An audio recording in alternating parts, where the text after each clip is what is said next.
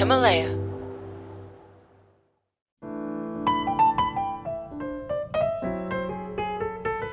Welcome to Poetry in America, a set of pod courses that explore poetry as an art form and a cultural force operating through history to reflect and shape American identity.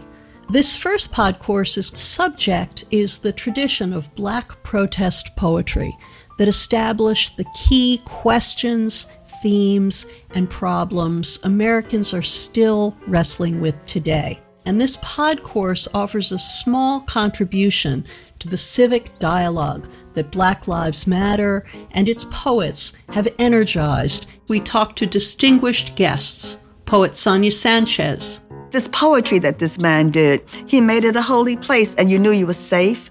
You knew that you were going to hear some truth. Pianist and composer Herbie Hancock.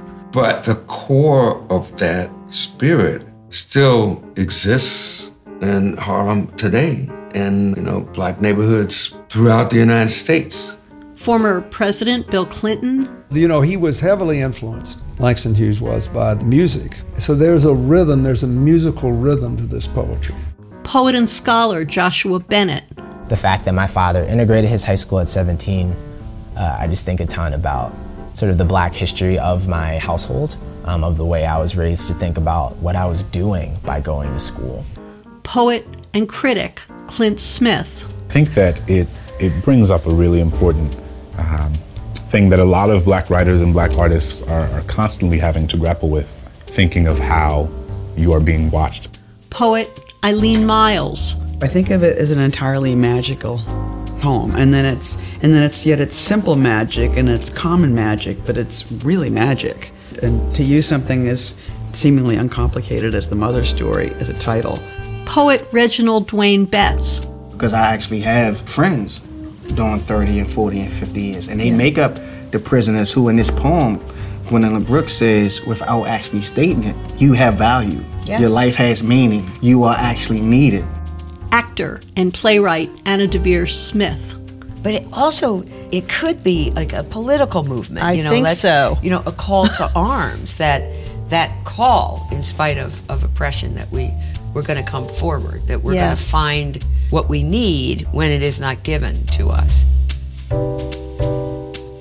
Poems speak to us on frequencies that we may not be aware of, delivering their messages through tone and image and use of repetition or pattern. And when they are good, they have more to say than one reading will gather. Poetry is a language that awakens the senses and makes us ponder. Most poems develop a particular sound, a style of utterance. Sometimes it's musical, but the good ones nestle in your ear and from thence into your mind and heart. That is what poems have done for me for years, and what happens when I sit with the guests who learn with me and teach me about poetry.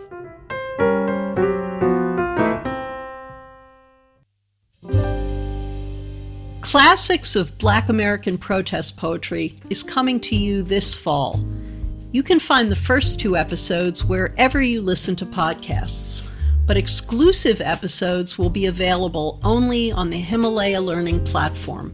Himalaya Learning is an audio learning platform that provides pod courses from world class thinkers and industry experts to fuel your personal and professional growth. To access exclusive content for this course and others like it, go to learning.himalaya.com PIA and sign up for your early bird discount.